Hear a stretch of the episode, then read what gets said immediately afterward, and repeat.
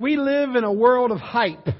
It doesn't matter what the product is. It doesn't matter what the, the cause is, whether it be a politician or a product. There is a lot of hype. And most of you above a certain age would probably not understand what a hashtag is. But a hashtag is basically something that you use on social media. It is the, the pound symbol uh, that you might see on your phone or on a keyboard. And, and you put that pound symbol there, and then you put, with no spaces between the words, whatever your hashtag is. And so what happens is, is that if enough people put a tweet or a post with that hashtag in it, it does something called trending. And so if enough people take that hashtag and trend it, it will be popular and everybody will see it. That's the way you get heard today. You don't get heard by hard work. You don't get heard by uh, by good, sound theological uh, doctrine. Sometimes, sometimes it's just as simple as a hashtag. Because that's what our world is looking for. It's looking for a quick bite. It's wanting to know the truth of God in 140 characters or less. There's so many things that are being hyped. So many things that when you see a commercial, it's telling you if you buy this, your life will be changed. You can have better skin. You can have, uh, Donna and I, our favorite commercial right now is when we're on the radio, out in the car, on the radio, it goes, do you feel fat? You might be bloated. I'm like, oh, alright, Donna, we're not fat, we're just bloated. And then it goes into telling us uh, how how awful our health could be, and if you take this one pill or this one program, uh, that you will be you will be better. So um, it's just amazing those things that, that catch your your eye. And, and trust me, the the bloated commercial was not on my notes here, but uh, but there is so much hype around events and. Are you are you with me here, folks? Uh, one of the best best things to happen in a long time happened this week. I believe it was Thursday night or Friday night. Uh, we had our first Panthers preseason game. Football is here. Uh, y'all don't care. High school jamborees have played. Fans tuning up. The mascots are suiting up. The cheerleaders are prepping up. And we are getting ready to go into football season. I cannot be more excited because there is a lot of hype around that. But the thing is, is that I hear so many organizations and even preachers say, come to this service. We'll go, we'll take you to the next level. You ever heard the next level? Hey, come to this prayer time. We're going to pray to the next level. Or, or if you take this product, you will go to the next level. And it seems like these people always say that whatever they do is going to take you to the next level until finally you realize that there is no next level. That it's just hype. And sometimes our balloons will get so big and then reality will come along and will pop that hype. Will it ever stop? No. Because we can never have enough. We're always looking for that one thing that we can improve with. We always want more and we'll do whatever we can to get it. But what do you want more of today? I mean, it, it could, if we were to poll you, um, because we're all about polls these days, right? But if we were to poll you and say, what do you want more of? Um, I imagine a lot of people would probably say money, okay? Or, or health, or happiness, or, or all these different things. But have you ever wanted to increase your faith? Have you ever felt like that your faith just wasn't enough? That you've got this big hill to climb in your spiritual life and you don't know if your faith has enough power to push you over the edge. Well, the disciples wanted to get more faith because with every rotation of our world, because you realize our, our world is on an axis and it's turning. That's why we have gravity. If it didn't turn, we'd all be floating everywhere, okay? So with, with every turn of the world, we get older. Minute by minute. And pretty soon, it'll be over. But anyone who claims to be allegiant to Jesus Christ, anyone who claims Jesus Christ as their Savior and Lord, should be looking for ways to increase their faith, to get more faith. And so this morning we listen to Jesus as he teaches us what it means to have faith and how we can increase it. Folks, we are going in to God's gym today to work out. We're not working out our muscles, but we are working out our faith. And Jesus is using this opportunity to teach His disciples and us what it means to increase our faith. We are in the Gospel of Luke, chapter 17. Let's read verses 1 through 5 as we see Jesus issues a command and a warning.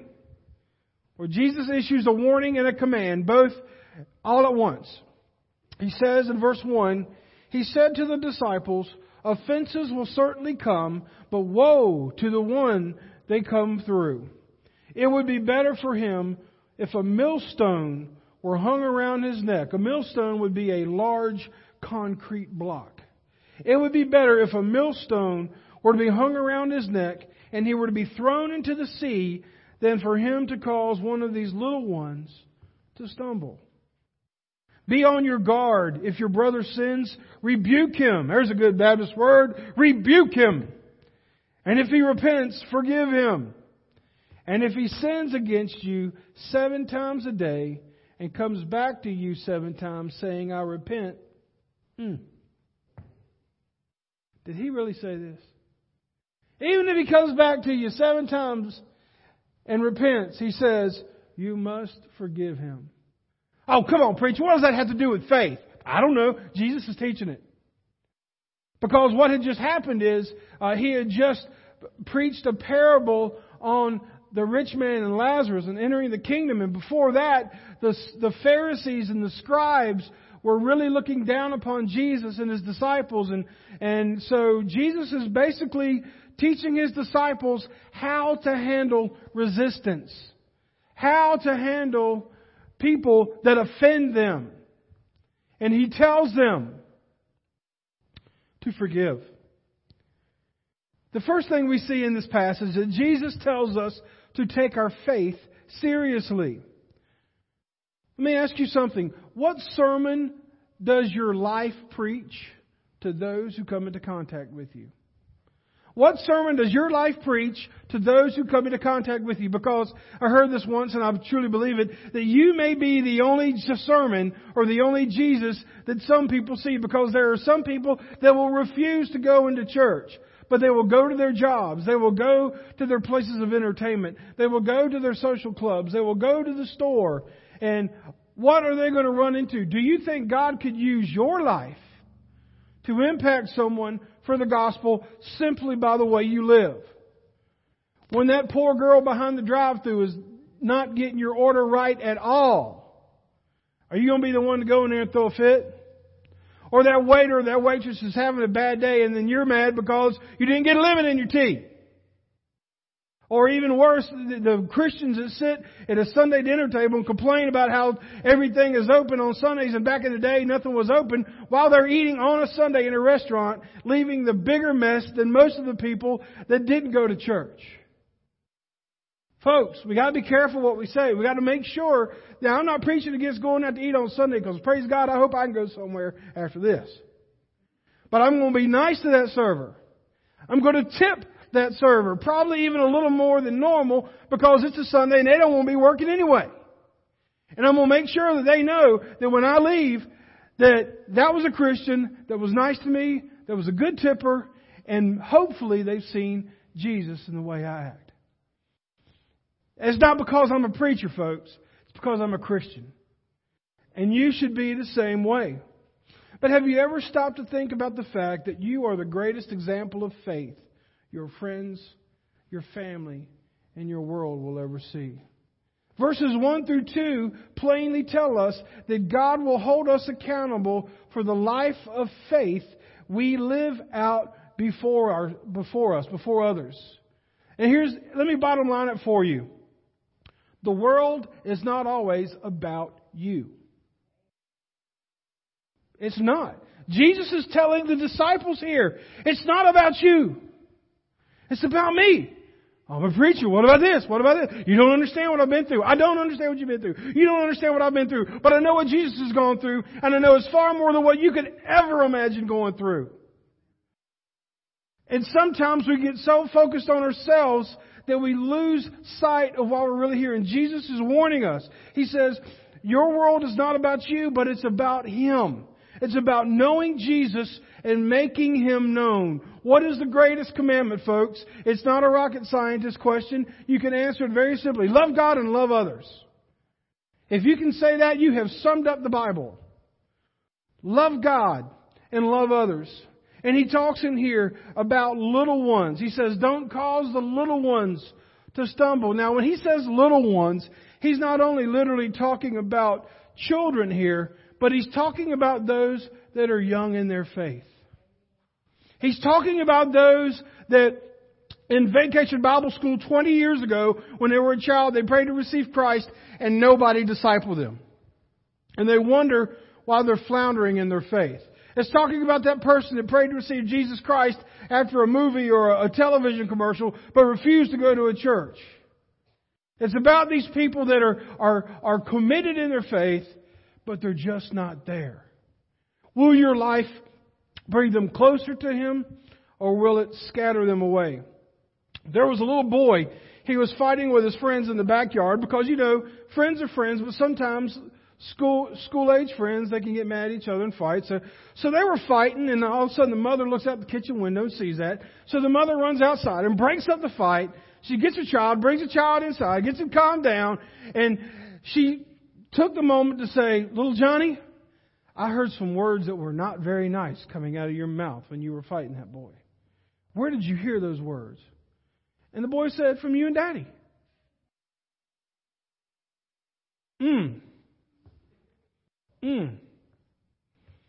What kind of example are we living for Jesus Christ? When, some, when, when bad things happen, did they learn it from you? Did they learn it from me? Folks, our life is not about ourselves. Jesus says when we accept Jesus Christ as our Savior and Lord, we lose our life. That we take up His cross every Sunday and follow Him, right? No, that we take up his cross daily, 24 7, and follow him. He says in verse 3 to be on your guard, that if you love God and you love your brother and sister in Christ, you will call them on your failures as a witness. In love, and that, that word I told, talked to you about a minute ago, that Baptist word, rebuke. That's just an awful sounding word. I don't even like saying it. Rebuke. But let me explain to you what that means. That means you ever heard that saying, well, if your friend jumped into a fire, would you follow him? You ever say that? Well, yeah. Most of the time we would. Let me ask you this. If you saw your friend getting ready to jump in the fire, would you stop him? Would you love them enough to say, hey, think about this. You're going to get burned. You're going to die. Do you love them enough to confront them? Listen, I'll go ahead and tell you. As a preacher, I, I tell this to people and I try to live it and we all say, oh, yes, we want accountability. I've got an accountability partner. And we, we meet together once a month and we have coffee and we talk about things, which is gossip. Then we read a Bible verse. Then we pray. And then we go home. It, it, it is just a wonderful time to get. Folks, that is not accountability. That's far from it. Accountability is when you see someone you love and you trust about to fall off the ledge spiritually, you say, Stop. What you're doing is wrong. And of course, you know what they're going to say. Who do you think you are to come to me and tell me what's going wrong when I see the way you live at home? And we, so what we do, I'm not going to confront them because I don't want them to pull out my skeletons in the closet. Folks, rebuke is all about the way you approach them. If you approach someone to correct their behavior, it better be biblically based. That way you can take it to the scripture and say, look, brother, I'm telling you, this is what the scripture says. What does it say to you? They say, oh, well, yeah, that, that makes sense. And you say, brother, I love you, and I, I'm not judging you. I'm just telling you, this is what the Bible says, and I love you, and I'm concerned for you, and, and I want you to change your ways. That is the biblical form of rebuking. It is all about how you approach them. Don't go to someone as you are higher and mightier than them. Go to them as a beggar who has found bread and is showing them where they can get the same bread. Because if you truly love your family, you will rebuke them. If you truly love your friends, you will rebuke them. In our church, if you truly love your church members, if there is a church member out of line, you will rebuke them in love and in scripture. It's all about the approach. So be on your guard. I remember uh, when we were we did a, a, low ropes course with a group one time. Low and, a low rope. It was about this far off the ground, so it's not like anybody would get hurt really bad if they fell off. And so there was like about eight people, and there was like two trees. You had to get everybody on the line and go from one side to the other side, but there was no guide wires. You probably know what that's called. What's it called, Nathan? Low rope course, okay, whatever. Anyway, so you had about seven or eight kids, and there was this one kid on the line, and he was freaking out. And he was, whoa, whoa, whoa. And, and I mean, the, everybody on the line is just, you know, stop it, stop it, stop it. Because they were about to all fall off and have to start all over again. They calmed him down. They said, dude, chill. Calm down. We got you. They got him calmed down. They crossed the rope because one person was way out of line. They were out of the element and they were messing it up for everybody else. They lovingly rebuked him and they said, If you make us start over, we're going to kill you. One person messed it up for the whole group, but they worked together to calm him down and they made it across. That's a loving rebuke. Verse 4 says forgiveness. Folks, forgiveness is not for you to expect or to receive. You realize forgiveness is not about you, it's about the other person. Forgiveness is not for you to expect or receive, it is for you to extend to others. Jesus knew that we cannot correct someone if we are not willing to forgive them. Jesus could have never died on the cross for your sin if he didn't forgive you for the offenses that you have made against him called sin. You are a recipient of God's forgiveness. You did not earn it. You did nothing to deserve it. It is a gift. And why did he give it to you? Because he loves you. The disciples did not understand how they could forgive someone seven times a day. Now, some of you are probably counting, well, it's been this, how many days has it been since I've forgiven a person? The, the object of the lesson was not how many days can you go. Basically, Jesus was saying you always need to offer forgiveness. So, that whole subject brought up the question, the reason we're studying this passage today. The disciples said, You want us to do what? You want us to live a life that gathers people to you. You want us to correct people that are out of line. And you want us to forgive people that are hurting us? You're going to have to increase our faith. Kind of like, I don't get paid enough to do that. You want to give you some more money.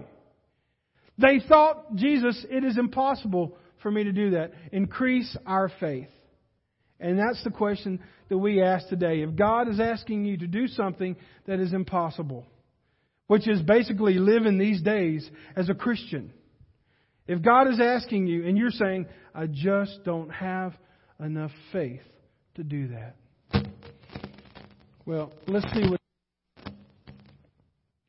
In verses 6 of, ver, of chapter 17, it says this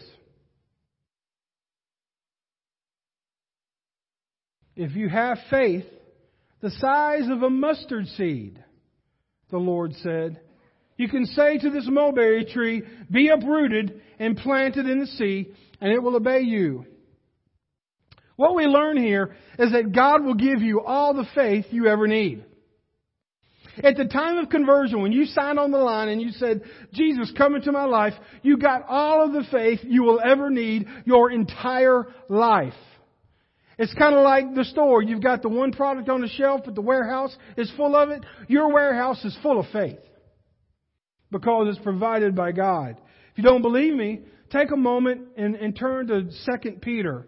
You uh, just want to read it off the screen, and you can, you could do that. But I want you to write down or make a note of 2 Peter chapter two, chapter 1, verse 3.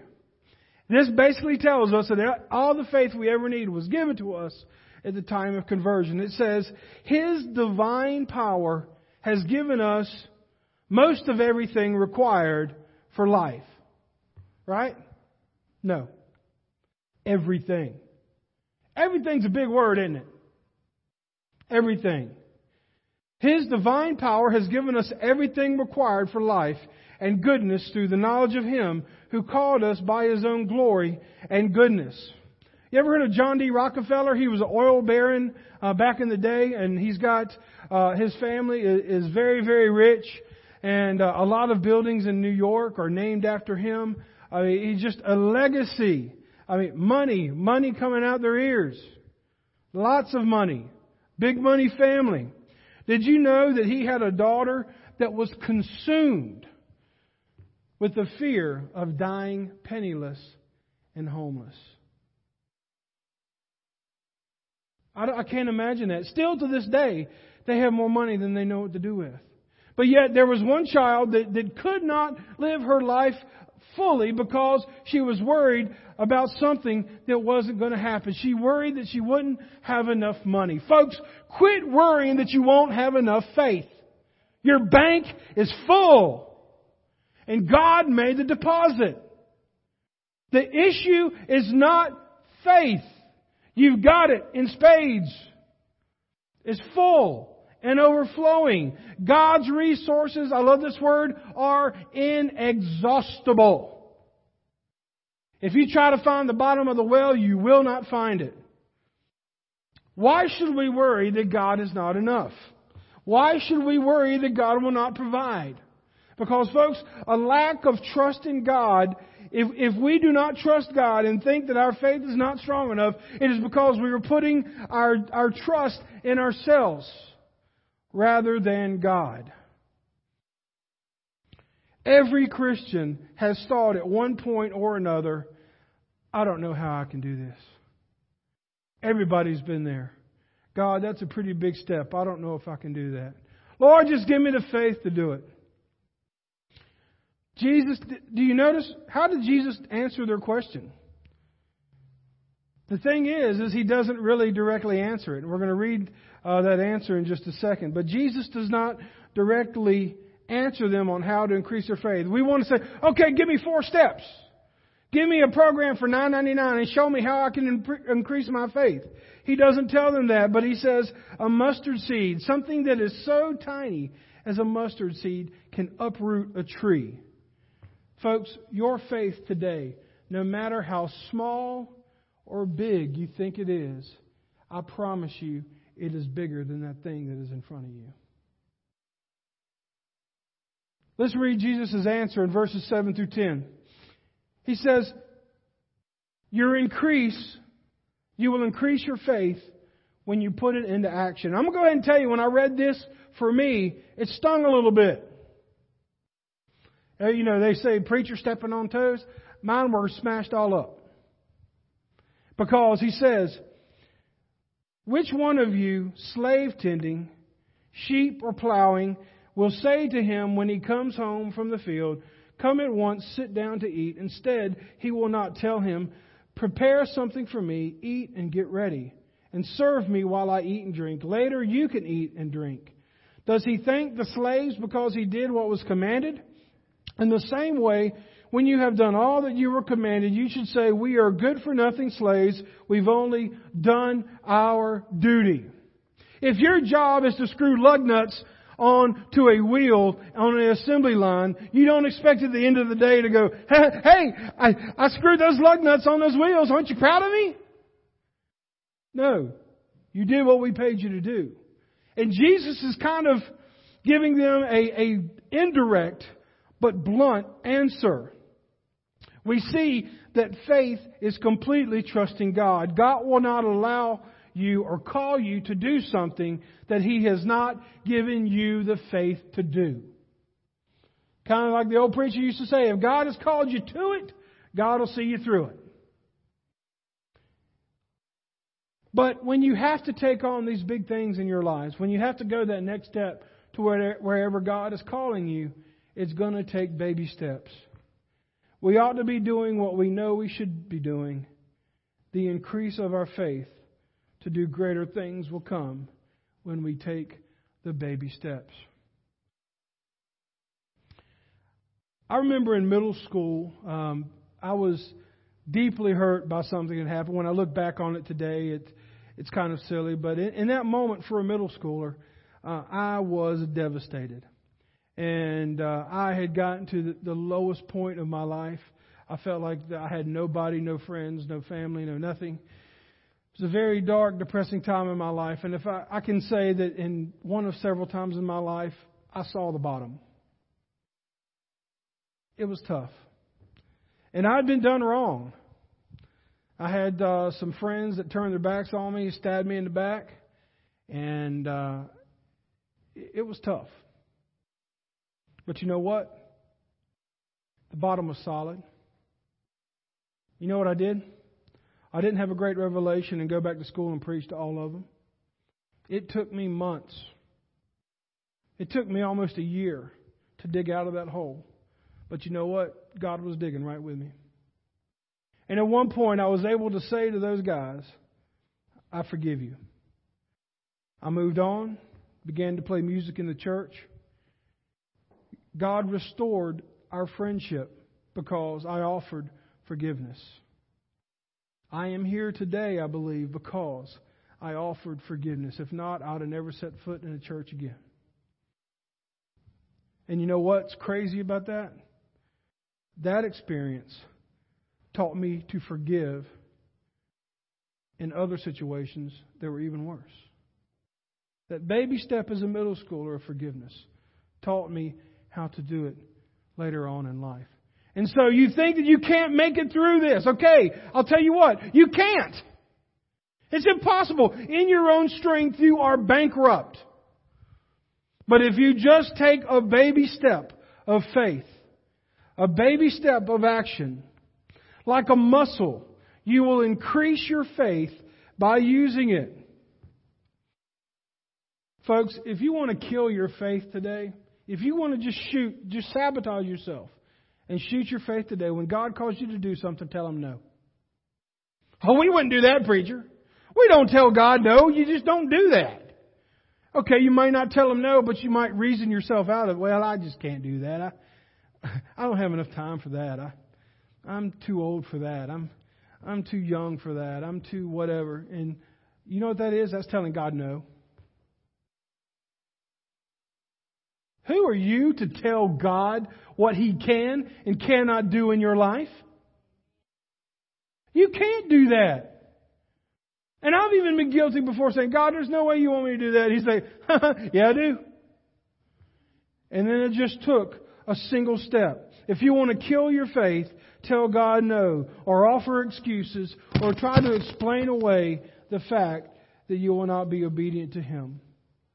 And last but least, you're increasing your faith is an act of worship. It's a very popular passage in Romans chapter 12, verse 1. It says this, it says, Therefore, brothers and sisters, by the mercies of God, I urge you to present your bodies as a living sacrifice, holy and pleasing to God. This is your spiritual act of worship. So, do you see now how you can increase your faith? If you haven't caught what Jesus is throwing down here, let me, let me spell it out for you and make it really simple.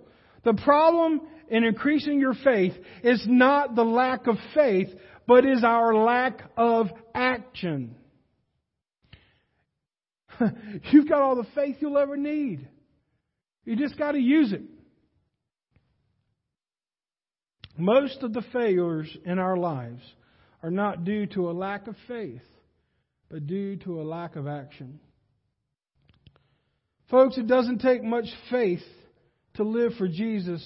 What matters is the action we put behind it.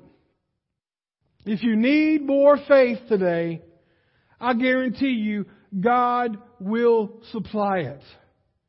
I guarantee you, if, if you've been watching the Olympics, uh, I, I'm amazed at these guys that can get on a, a diving platform that's 10 stories high and dive off of that thing and, and land into the water and not even make a splash. I'd probably have a tidal wave if I did it. If they if they graded uh, cannonballs for the Olympics, I could be a champ. But you know what?